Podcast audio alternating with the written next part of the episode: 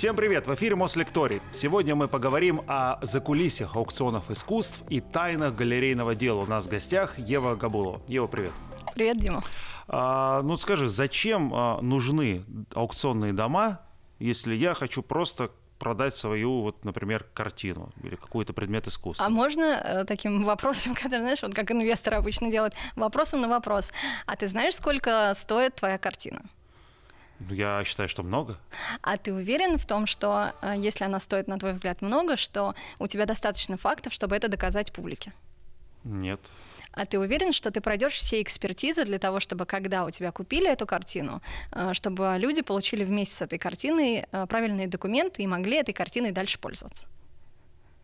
Ну вот, для этого и нужны аукционные дома. Они составляют, они э, центральная часть э, инфраструктуры арт-рынка, при которой каждый человек, который хочет что-то продать, а другой человек, который хочет что-то купить, э, могли бы быть максимально обезопасены. Да, э, очень большие комиссии.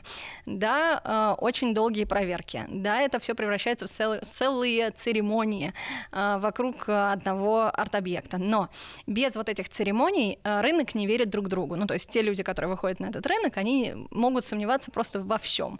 Откуда картина, кто ее действительно автор, потому что есть огромное количество историй, э, когда э, выяснялось, что автор совсем не тот, кто даже был подписан в этой картине. Ну и так далее и тому подобное. Поэтому э, в первую очередь, что я должна тебе ответить, аукционные дома нужны для твоей безопасности и безопасности твоего покупателя.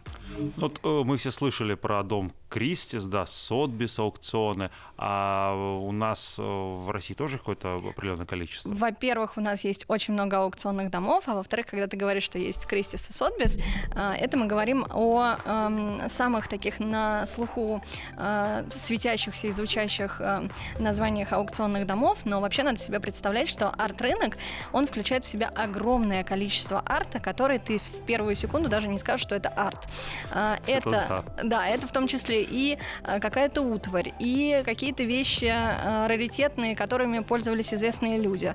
Например, там недавно на э, арт-рынке продавался карандаш какого-то писателя. Ну, то есть такое происходит постоянно. Э, то есть огромное количество вещей, которые ты сходу, пока не знаешь истории этой вещи, э, она для тебя ничто. Ни антиквариат, ни предмет искусства, ни э, какая-то ценность и так далее. Поэтому э, самое главное слово, которое ты, кроме аукционного дома, должен, э, ну, понятно, cost estimate, это предложенная стоимость, и третье слово — это провинанс. Провинанс — это то, э, что является историей этой вещи. То есть э, никто бы не, так не содрогался над э, Моной Лизой, если бы история не была ее такова. То есть ее в какой-то момент не украли, в какой-то момент не, не искали всем Парижем, потом не нашли в Италии, потом за нее не вступились, не сказали, она должна принадлежать Италии. И вот когда ее вернули в Лувр, она стала слов, стоить своих баснословных, э, неописуемых денег. То есть сам Лувр не может сейчас сказать, сколько она стоит, и утверждать, что она бесценная. И э, вот за вот этот провинанс, собственно, мы и платим. Мы платим не за картинку в рамке, э, а мы платим за историю этого шедевра. А какие тогда гарантии дает э, э, вот этот аукционный дом, что именно, тот самый карандаш, которым писал писатель, ну, он раз Мона Лиза здесь более понятно, она не продается на аукционах. Э, если потом выясняется, что это не так, он что, возвращает деньги? То есть какая вот практика? У каждого аукционного дома есть по договору э, свой, свое время на гарантию. Э, вот, например, э, я хотела э, привести такой пример. Э, если ты видишь у аукционного дома есть гарантия на сделку всего лишь один месяц, задумайся, прежде чем купить, даже то, что тебе кажется очень выгодно, прямо сейчас плывет тебе в руки, ты коллекционер именно этой эпохи искусства, и вот все звезды сошлись, но Почему месяц? Если ты, например, покупатель из другой страны, то ты за этот месяц не успеешь даже оформить тех документов, которые э, тебе нужны для перевозки э, этой вещи к себе на родину, там, где располагается твоя коллекция. И, соответственно, э, ты не приедешь, не сделаешь повторную экспертизу, ты не покажешь ее другим коллекционерам, которые могут быть более внимательными и что-то посмотреть. И вполне возможно, что этот месяц ставится специально для того, чтобы этот аукционный дом за это время слился, исчез, растворился, нарушил эти гарантии, даже не нарушил, а наоборот, гарантии как бы мы на месяц давали, но вы не успели очухаться. И исчез, э, не знаю, где-то э, в забытии. И э, ты остался с работой, которая не стоит тех денег, за которые ты, либо которые ты надеялся получить при инвестировании, либо те, которые ты заплатил, и, соответственно, они не при делах, а у тебя, ну, нечто похожее на мусор, либо очень красивая вещь, чтобы поставить себе на кухне. Ну, это же какие-то аукционные дома больше однодневки, это же не да, те но, вот легенды, но да, про их довольно много, однодневок очень много, потому что, ну, когда люди задумываются, во что такое вложить, у чего не будет э, каких-то сроков, там, не знаю, котировок, э, ну, то есть, э, что не так быстро э, изменяется, что дает тебе какие-то гарантии, дает какой-то дополнительный статус и так далее, то люди очень часто задумываются о двух вещах. На самом деле самая большая конкуренция именно арту, именно искусству составляет недвижимость. Только недвижимость и арт, э, они вот как бы все время на одном балансе идут, и для инвесторов, у которых э, портфель для инвестирования свыше, ну сейчас считается свыше 500 э, тысяч евро, это вот два самых таких стабильных, при этом не супер много приносящих доходов, дохода, но э, кроме дохода это приносит вам статус, кроме дохода это приносит вам эстетическое наслаждение, потому что либо у вас, не знаю, вилла в каком-нибудь красивом месте, либо у вас какая-нибудь картина, не знаю, Дега, Мане, кого угодно, но вы смотрите и можете оценить, что да, я чего-то достиг. То есть вот по этим двум вещам вы можете себя так вот э, погладить, э, то, что называется погладить третьей лапкой и сказать, о, я какой молодец, э, за это награжу себя поездкой в Венскую оперу сегодня вечером вылетаете на собственном чартерном рейсе э, в Вену и полностью наслаждаетесь жизнью. То есть э, люди, которые задумываются об инвестициях, они так или иначе приходят к тому, что э, арт-рынок, пусть он не самый э, прибыльный, он действительно не самый прибыльный, потому что те вообще, те годовые вложения, о которых, не, не вложения, а, а та годовая прибыль, о которой мы постоянно говорим, это от 9 до 15-16%. То есть это не то, что, а, ну, грубо говоря, поднимет твои доходы на x10, но при этом мы начали с вами с вопроса о, об аукционных домах-однодневках, когда вы видите какую-то работу похожую или очень в стиле художника, которым вы интересуетесь, и эта работа вам кажется, что она из не очень э, изученного периода его истории, она чем-то очень заманчивая, рядом с ней путешествует какая-то невероятная легенда. И вы видите за ней как раз вот эти, вот эти x что-то, x10, x6, x8, и вам кажется, все, надо брать, и отсюда появляются как раз вот такие предложения на рынке, хотя надо помнить всегда, что э, в арт-бизнесе не предложение э, является э, движущим на рынке, а ваш интерес. То есть, если выходит на рынок тот коллекционер, который готов купить что-то невероятное, или там ему кажется, что сейчас модно, там, не знаю, ренессанс, или сейчас модно э, русские авангардисты, или сейчас модно там импрессионизм, который моден всегда. Вообще самое сложное, что можно достать на арт-рынке, это импрессионизм. И вот вам вот все это кажется, и тогда это вот, ну, как бы вечное искусство. Если э, вам говорят, что вот сейчас что-то появилось появилось, что вам как-то отдаленно нравилось или вы этим интересовались, значит, кто-то подслушал э, ваш разговор в кулуарах, э, понял, что вот ровно на этого человека у нас есть расчет, э, э, с этого человека мы как раз и получим 10 тысяч долларов, э, продадим ему то, что стоит копейки, или то, что у нас уличный художник на улице нарисовал, и э, пригласим вас на аукцион, где вы ощутите себя человеком, который правильно заинвестировал деньги. А на что, кстати, сейчас мода у коллекционеров? Вот вы сказали, что импрессионизмы, они всегда в моде. Импрессионисты, вот сейчас есть какой-то вот этап коллекционирования чего-то? А, вот как раз, на самом деле, я издала самые главные козыри. Все ищут э, импрессионизм, очень моден э, ренессанс и очень модно американское э, западное искусство. Э, назовем его общим словом западное, потому что огромное количество американских художников, которые были, не, не были, а сейчас модны, но но многих из них просто нет уже в живых, это люди из одной тусовки. Ну, условно, Яйои Кусама и э, Энди Уорхол — это люди из одной тусовки. Они безумно модные. Э, если вы говорите о том, например, что покупает арабский мир, то если они просто слышат, что на тех же самых вот Сотбис и Кристис, о которых вы говорили, что э, там сейчас будет продаваться что-то из Энди Уорхола, они не очень понимают эту культуру, но они готовы инвестировать, потому что им кажется, что если они привезут в свои музеи или если они будут, э, не знаю, эмирами, э, какими-то правителями и так далее, у которых в личной коллекции есть что-то из э, западного американского искусства, э, то они будут, э, ну, условно, более уважаемыми. Почему я говорю, что это такое собирательное искусство, про западное искусство? Э, потому что в этой тусовке находилось огромное количество англичан, французов, э, я ее, она вообще японка. Э, японцы туда доезжали. То есть эм, был такой, была такая эпоха э, с 60-го, наверное, по 80-е года, э, когда Америка собрала максимальное количество свободных художников. И то, что эм, потом вылилось вот как раз в арт-рынок, потому что когда они рисовали свое искусство, они продавали его как раз только на галереях. Они не продавали их, его через аукционные дома. Потому что не был так рынок четко четко поделен на роли. Сейчас то, о чем мы с вами говорим, вот про самый аукционный дом, мы сразу с вами представляем человека с молоточком, представляем себе инвестора или заменителя инвестора, тот, тот человек, который за него принимает более холодное решение и так далее. А они продавали через галереи. То есть они э, устраивали свою собственную выставку. Она была именная или тематическая, или объединение, ну то есть э, коллап из нескольких э, художников. Э, всегда этим выставкам сопутствовало огромное количество вечеринок, не в один день, а целая неделя могли гулять. И они приводили своих друзей и говорили, ну, смотри, какую картину я здесь нарисовал. Вот за ней будущее. И они какие-то вещи просто предполагали в воздух. А, либо прям вот прямо на месте придумывали какие-то классные легенды о том, как кто-то там, не знаю, а, кому-то что-то причудилось, как какая-то картина там понравилась какому-нибудь другу президента и так далее. То есть было огромное количество легенд, которые вот сопутствовали а, этим работам.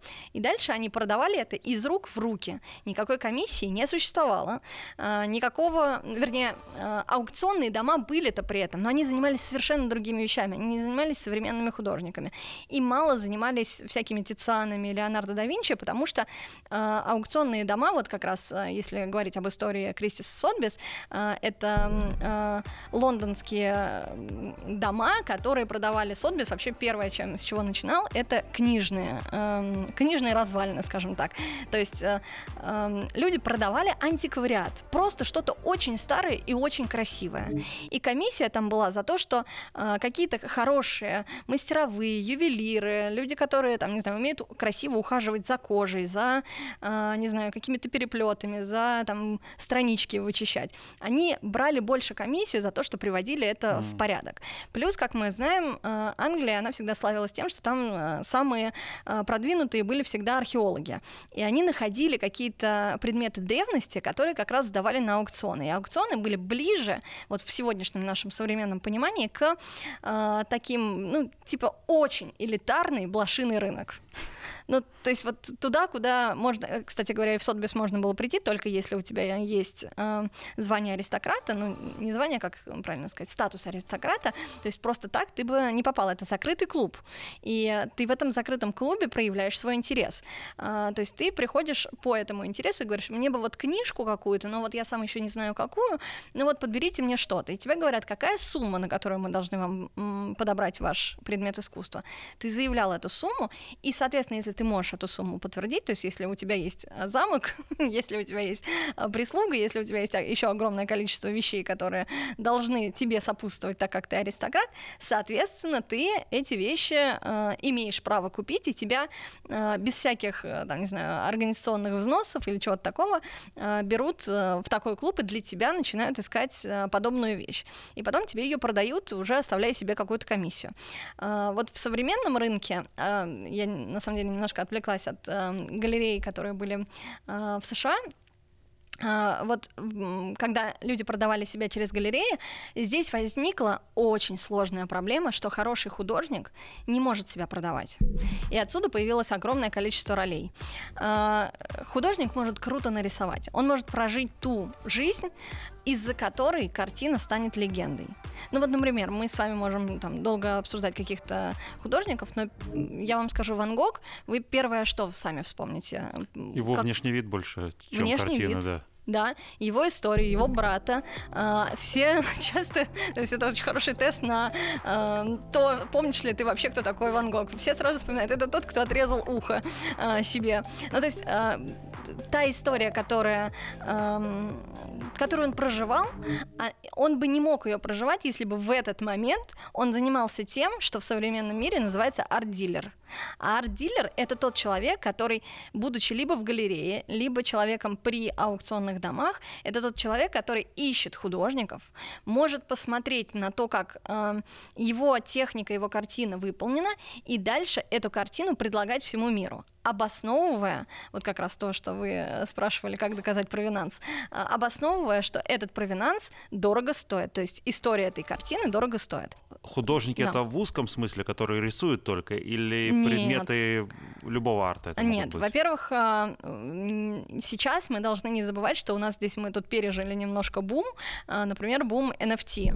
А, То есть, когда мы вообще говорили о цифровом искусстве, и все, кто перезванивались друг между другом, все спрашивали, а что я правда должен покупать обезьянку, в чем вообще суть, в чем смысл и так далее. То есть был какой-то период, когда мы говорили об NFT всерьез, и сейчас до сих пор а, я не супер приверженец того, что надо бросать все и вытаскивать свои, там, не знаю, деньги из а, предметного искусства и бежать покупать NFT, потому что мне кажется, что вот в своей коллекции, вот важный вопрос о коллекции, что ты собираешь, потому что все это должно дополнять друг друга, иначе ты не коллекционер. Но ам, если мы говорим о людях, которые привыкли что-то трогать, то есть не супер молодые люди, люди, которые, которым нужен а, culture advisor, то есть тот человек, который сопровождает тебя на протяжении всей твоей жизни с а, твоей коллекцией, который тебе советует, что в эту коллекцию, чем ее дополнить, то это люди, которые собирают картины, а, предметы искусства, связанные с этими картинами, какие-то атрибуты, эм, эм, то, чем этот художник пользовался. Кстати говоря, очень высоко ценятся эскизы, то есть то, с чего начиналась картина, потому что это один из э, самых главных вообще доказательств того, что ваш провинанс ну, действительно имеет место быть. Вот э, эскиз, а вот получилась картина, видите? О, похоже, значит, это что-то близкое друг к другу. То есть они э, сейчас уже продаются раздельно, но прям целую эпоху, вот как раз Сотбис еще до 90-х э, годов, до 1990-х годов, они продавали это как разные две, э, м, отдельные два лота, отдельные два экспоната, которые вот э, можете себе Ну так приобрести. выгоднее продавать. Конечно, так выгоднее Двойная продавать две комиссия. комиссии. Вот видите, мы уже с вами понимаем друг друга. А вот, э, опять же, добивая тему моды, да, сказали, европейское искусство модное, импрессионисты, а вот, например, наше искусство, классики или какой-то авангард из наших художников. что-то- Авангард однозначно. То есть э, вот все авангардные э, художники, то есть если мы говорим о том, сколько стоит наше искусство, то э, практически все современное искусство э, из России стоит до 10 миллионов долларов на самых дорогих э, аукционных домах. Современно это вот э, что, Ну, кто- кто все современно я- я сейчас его- художники нет, или это нет. 70-е годы? Это э, весь 20 век Весь сейчас 20 век. считается все еще современным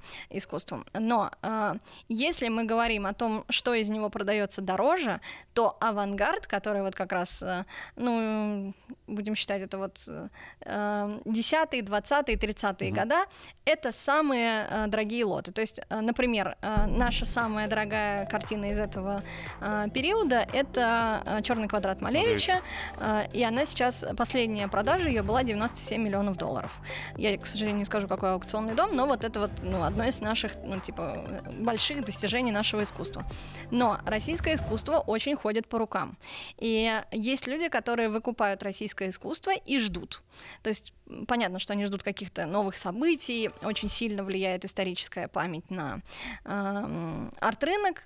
Вполне возможно, что э, какие-то события, которые будут, ну, как будто бы перехлестываться, там, не знаю, из одной эпохи в другую, они будут считываться, и потом в провинанс войдет, что, например, э, легенда заключается в том, что это было протестное искусство, или это было какой-нибудь ответ на какие-нибудь события и так далее. Хотя часто художник об этом мог даже не знать. Ну, то есть это прям реально такие, э, как бы, Самое большое событие, уловки. так понимаю, это, наверное, смерть художника, но... Об этом он точно узнает. Нет, имею в виду, что это событие, наверное, максимально поднимает цену за искусство. Нет? Нет. Что он больше не напишет А, ничего. на самом деле, ну, если мы вернемся к истории про Мону Лизу, Там смерть сколько, давно была художник. сколько лет уже не было художника, если так можно даже назвать это, эту всю историю, а э, именно история с э, тем, что картину украли, она подняла цену Мгм. гораздо больше, чем это самое известное как бы, подъем цены за искусство. То есть А, это безумный поиск. Э, Где же картина? Она, она была все это время просто в хранилище напротив. Ну, не в хранилище, а в съемной квартире напротив. э, авангардисты наши, понятно. А вот классики, да, условно, медведи на полянке вот со сосновой. Я Эти сеч- картины стоят сейчас чего-то или это Я сейчас не знаю точную стоимость, но это э, порядок 10-20 миллионов долларов. А, а- а- а почему авангард более... Еще раз говорю, здесь есть что обсуждать. А, А, Инфоповоды. с- Конечно. Смотрите, вот тот человек, эм, опять же, э, возвращаясь к покупателю, это, эм, еще раз повторю, это прям очень важно для осознания всего арт-бизнеса. Э, Вам важно не то, какая картина у вас есть, а вам важно, что хочет тот клиент, который себе что-то намечтал. Ну вот, например, там э, Густав Климт. Э, Мы все прекрасно знаем, какой красоты женщин он э, рисовал. И э, Климта покупают арабы. Очень много, потому что у них есть культ красивой женщины, который никто не видит, но у них в доме она есть. И вот такие картины покупают, не везут в музеи, отправляют в свои собственные замки дома, и все прекрасно. И картина повышается в цене, и всему арт-рынку на период, пока картина одна повысилась в цене, кажется, что весь Густав Климт повысился в цене, и остальные картины одновременно подтягиваются. То есть тут искусство продажи человеку, который действительно может купить. Ведь а, настоящий арт-дилер, он не тратит много времени на общение со своим клиентом. Он выясняет, кто это, коллекционер или собственник, это тоже две разные вещи. Коллекционер — это тот человек, который покупает себе что-то в коллекцию. В определенный момент, э, спустя, там, не знаю, полгода или там год после первой покупки, он понимает, что он хотел вообще купить.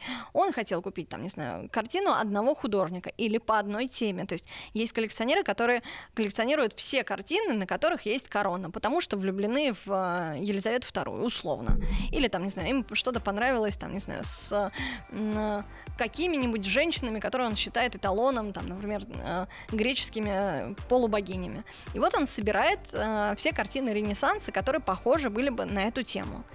И э, арт-дилер понимает, этому человеку я позвоню, когда у меня будет подобная картина. Ну или предложу, или приглашу его на аукцион, или там куча есть способов, сделаю вечеринку в его честь, э, сделаю премьеру картины для него и так далее, если что-то откопаю.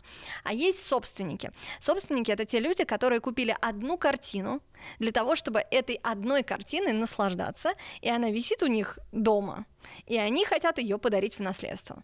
Или подарить, или отдать в наследство. То есть не возвращаться к тому, чтобы эту картину поднимать в цене, думать, что с этой картиной делать, как повышать ее э, стоимость, как ее вернуть обратно в, э, на торги и так далее. Потому что если вы коллекционер, и вы понимаете, что вы хотите купить что-то выше, чем есть у вас, вам нужно взять 2-3 картины, продать их, выгодно продать, не себе в минус, а с учетом всех, там, не знаю, повышения, понижения курсов и так далее.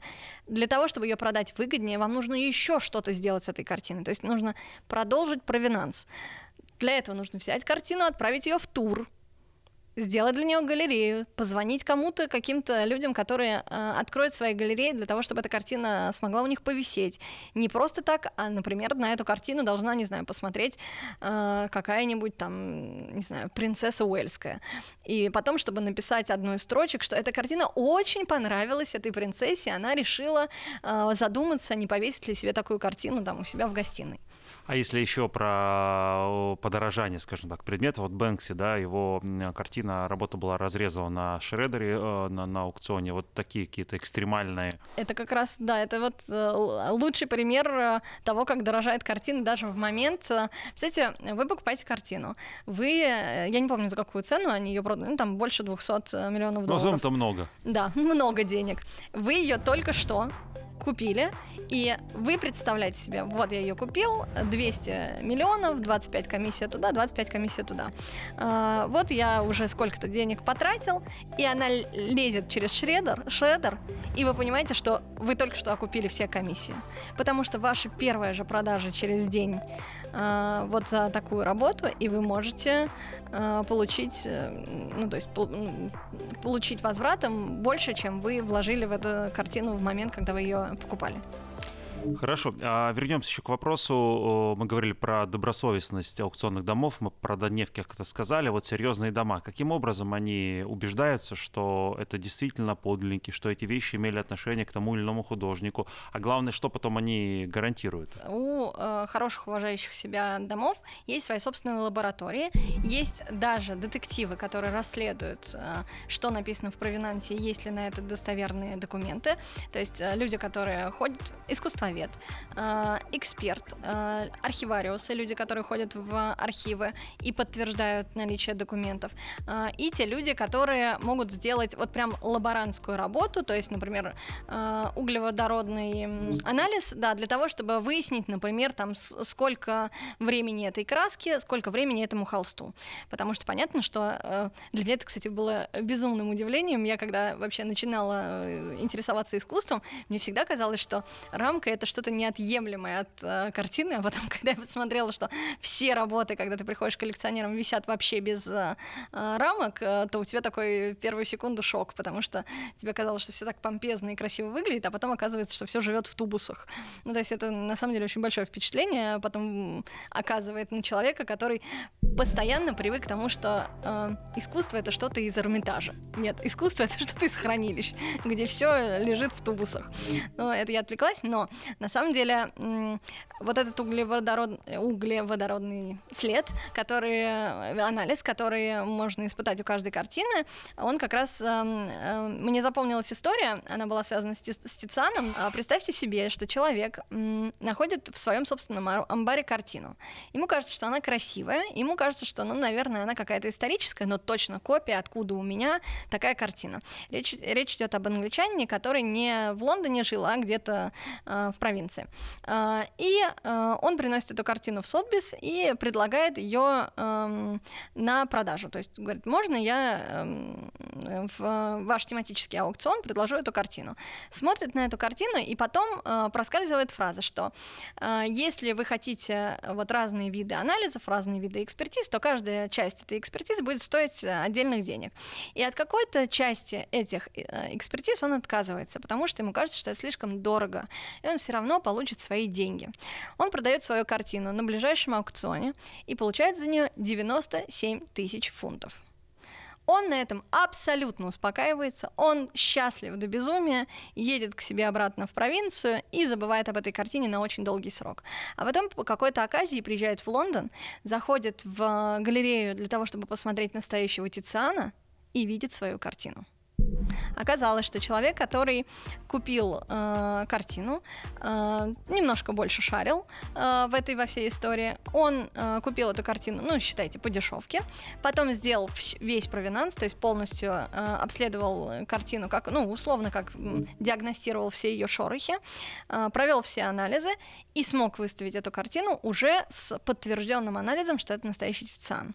Э, человек, который, э, вот наш первый персонаж, который очень расстроился, что э, его якобы обманули. Еще бы. Да, э, он обратился в Сотбис обратно, э, и ему сказали, что мы решим с вами этот вопрос, это реальная история, покрытая там семью печатями, мы реш... э, ему, э, скажем так, восполнили какую-то его неустойку, которая, о которой они смогли договориться, но э, ему сказали, что если вы э, скажете о том, что мы не увидели в вашей картине Тициана, то мы скажем, что вы от половины экспертиз отказались сами.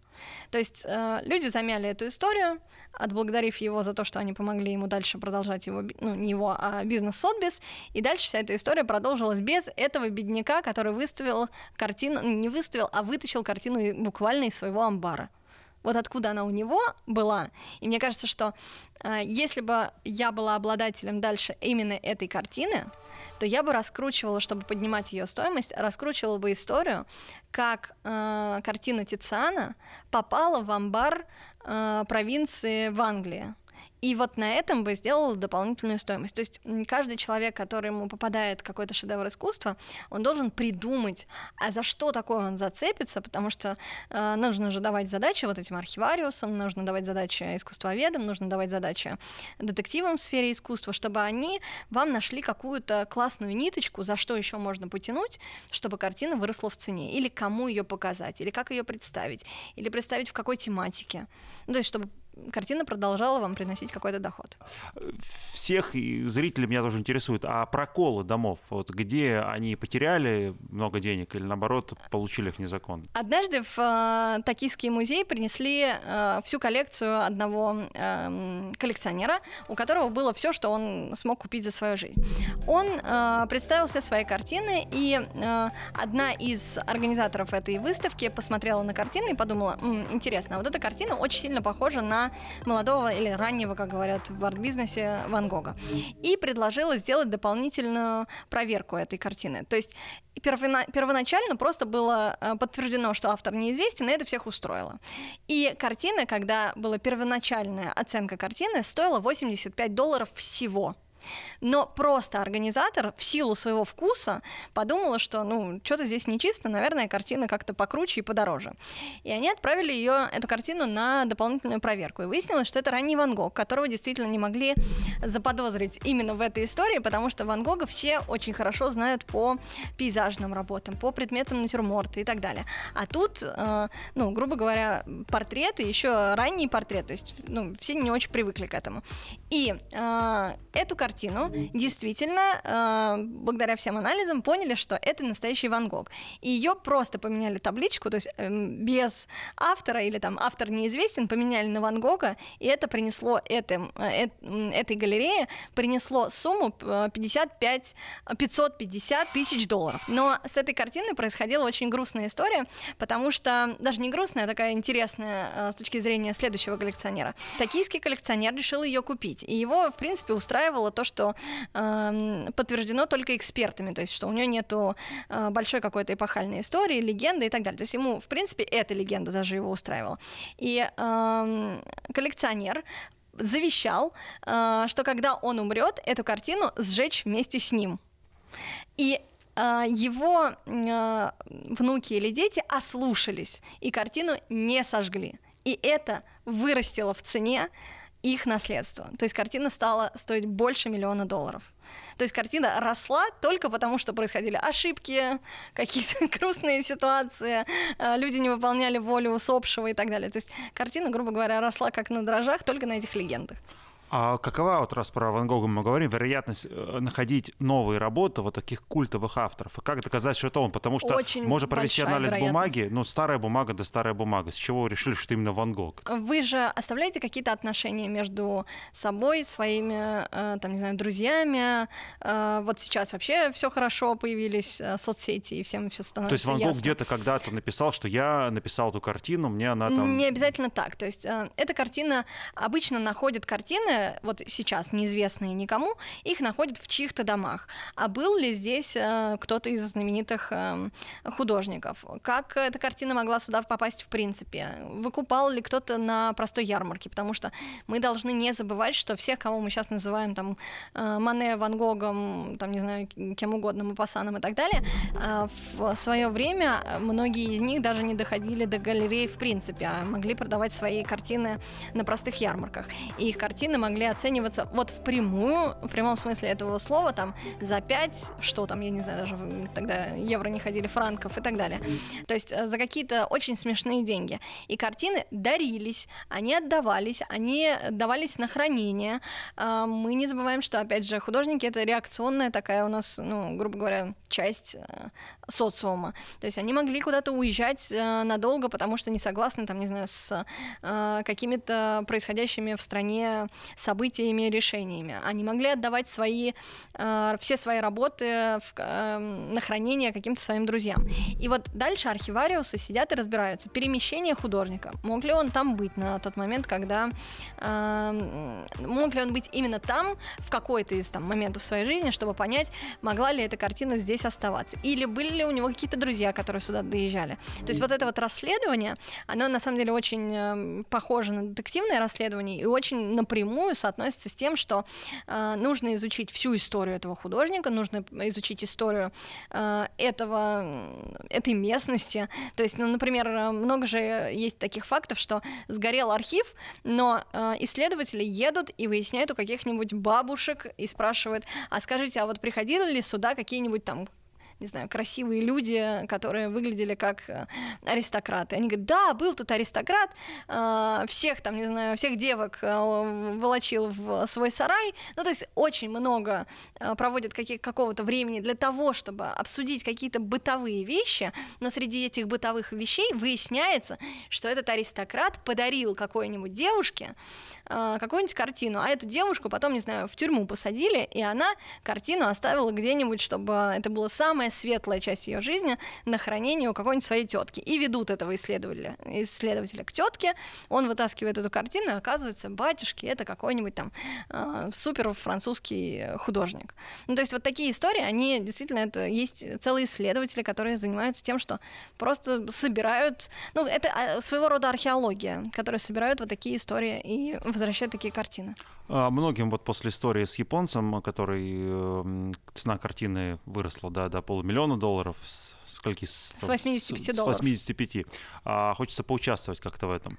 А, и, например, если я где-то у себя в Чулане нашел картину или купил на блошином рынке за копейки, вот, и почему-то мне кажется, что она дорогая, где я могу ее действительно, вот, например, условно в Москве, да, оценить и ну, в первую очередь вам самому нужно найти все те легенды, которые э, с этой картиной могли происходить. То есть на эту картину она могла висеть, не знаю, в каком-нибудь доме какого-нибудь нашего, там, не знаю, условно какого-нибудь купца. вождя народа, а, вот купца. Даже. Ну, например, там э, сейчас очень э, все любят говорить такие слова типа сталинский ампир и так далее. Вот сейчас, как вы знаете, на какой-то аукцион, очень большой аукцион, э, выставляется одна из дач, дач Сталина. Да, я слышал новость. вот, это прям вот такая очень объемная новость, потому что, как вы понимаете, в, этой, в этом же доме не только сам дом ценен, там же огромное количество посуды, каких-то картин, предметов мебели, предметов утвари, не знаю, вплоть до обувных ложек. Ну, то есть вы понимаете, какое количество вещей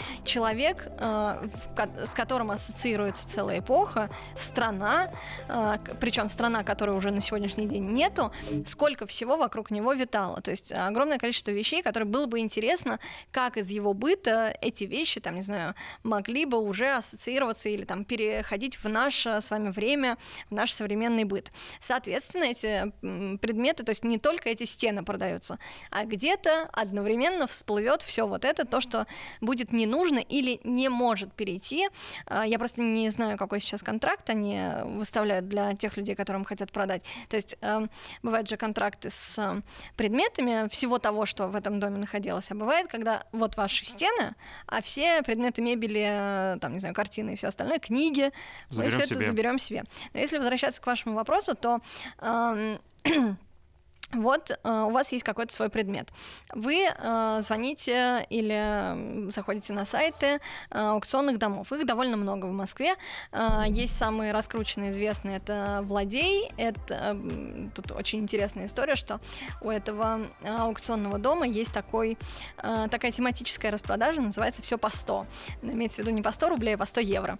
Э, и вы можете э, в какой-то момент, э, не имея больших э, каких-то крупных денежных купюр, то вы можете попробовать себя как аукционист, э, вернее, как э, коллекционер, простите. Вы можете прийти и отложить э, со своей зарплаты 100 евро и прийти и попробовать сделать ставку на какой-то лот. То есть купить что-то, а потом посмотреть через там, 2-3 года, как ваше Как ваши чутье, деньги сгорели. как ваше чутье. Нет, может быть, как раз этот художник чем-то самовыразился в, в мире, и, соответственно, ваши деньги, наоборот, сильно возросли росли, и вы даже об этом не думали. И ничего к этому не прикладывали, самое главное. Вот. И вы в такие аукционные дома вы можете прийти со своей версией истории этой картины. Вы показываете, говорите, вот такой-то художник, я получил картину оттуда, я ее купил на блошином рынке. Этот художник учился в таких-то учебных заведениях, если вы об этом знаете. Рассказывайте все-все-все, что вы знаете, а потом платите за экспертизу. То есть, как я и рассказывала, то есть делают разные виды анализов, смотря от чего вы не откажетесь или на, на что вы наоборот согласитесь, архивариусы, искусствоведы и лаборанты начинают с вашей картиной ходить.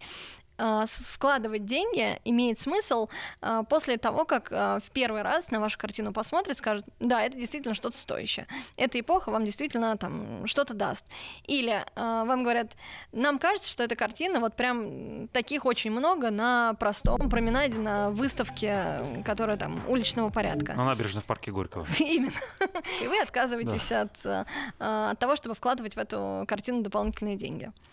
Хорошо. А к аукционам мне еще интересно было всегда, вот люди, которые, ну, по крайней мере, в кино только видел до аукциона, да, где-то в новостях, которые поднимают таблички, сидят за телефонами, вот это, что это за люди? Это же не сами, так понимаю, коллекционеры? Почему и сами коллекционеры? Да? Есть и представители, и есть сами коллекционеры.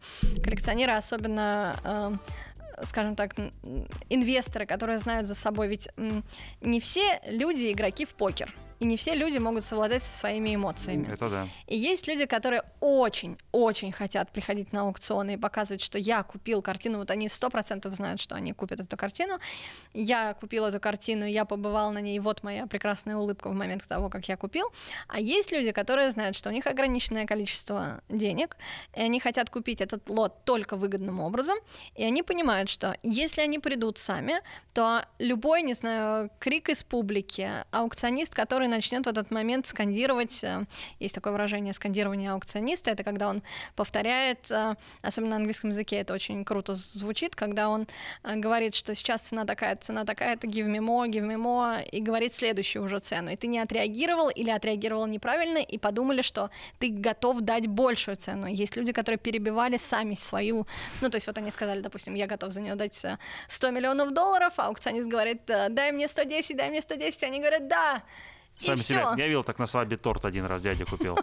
Ну, и они, а, а все уже слово высказано, и ты обязан заплатить эти деньги, иначе ты будешь исключен из этого аукциона. А если человек откажет, мне всегда было интересно, а вот он а, сказал там миллион, а у него только 900 тысяч, и что ему по, рукам бить будут? Нет. А, когда вы регистрируетесь на аукционе для того, чтобы покупать, то вас предупреждают, что у вас должны быть деньги, которые покроют не только сумму сумму за предмет искусства, но еще и две комиссии. Одна комиссия это которая эм, идет эм, аукционному дому за за то, что вы э, совершили сделку. Вторая комиссия это дополнительные всякие экспертные вещи, которые, чтобы вам передали все документы, которые вы хотите получить, чтобы, ну, собственно, все было проверено.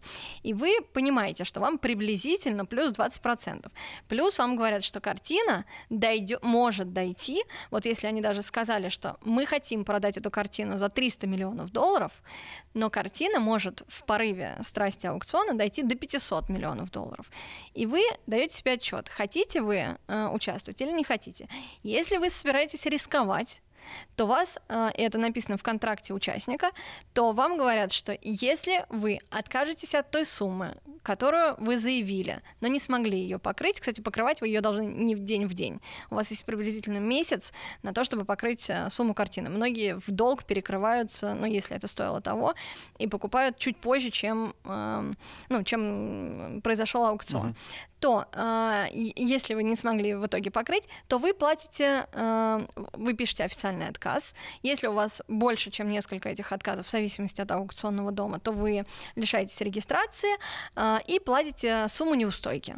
То есть все прекрасно понимают, что люди могут... Это очень эмоциональный момент. Вы можете всем показать, что я такой супер богатый, а потом в какой-то момент, э, не знаю, пришли домой, а там жена сказала, куда ты все деньги слил, верни все колбасой в холодильник. А что, предмет этот уходит тому, кто предложил чуть меньше, на шаг э, меньше назад? Нет, или, в основном или... это остается в аукционном доме, и это уже часть, э, вот то, что ее кто-то пытался выкупить, но ему не хватило денег, это становится историей этой картины. Иногда это играет в плюс. Иногда это играет в большой минус. А есть э, на аукционах профессиональные подниматели цен, которые лишь бы не так, купить, а, а другим мы... задрать ее?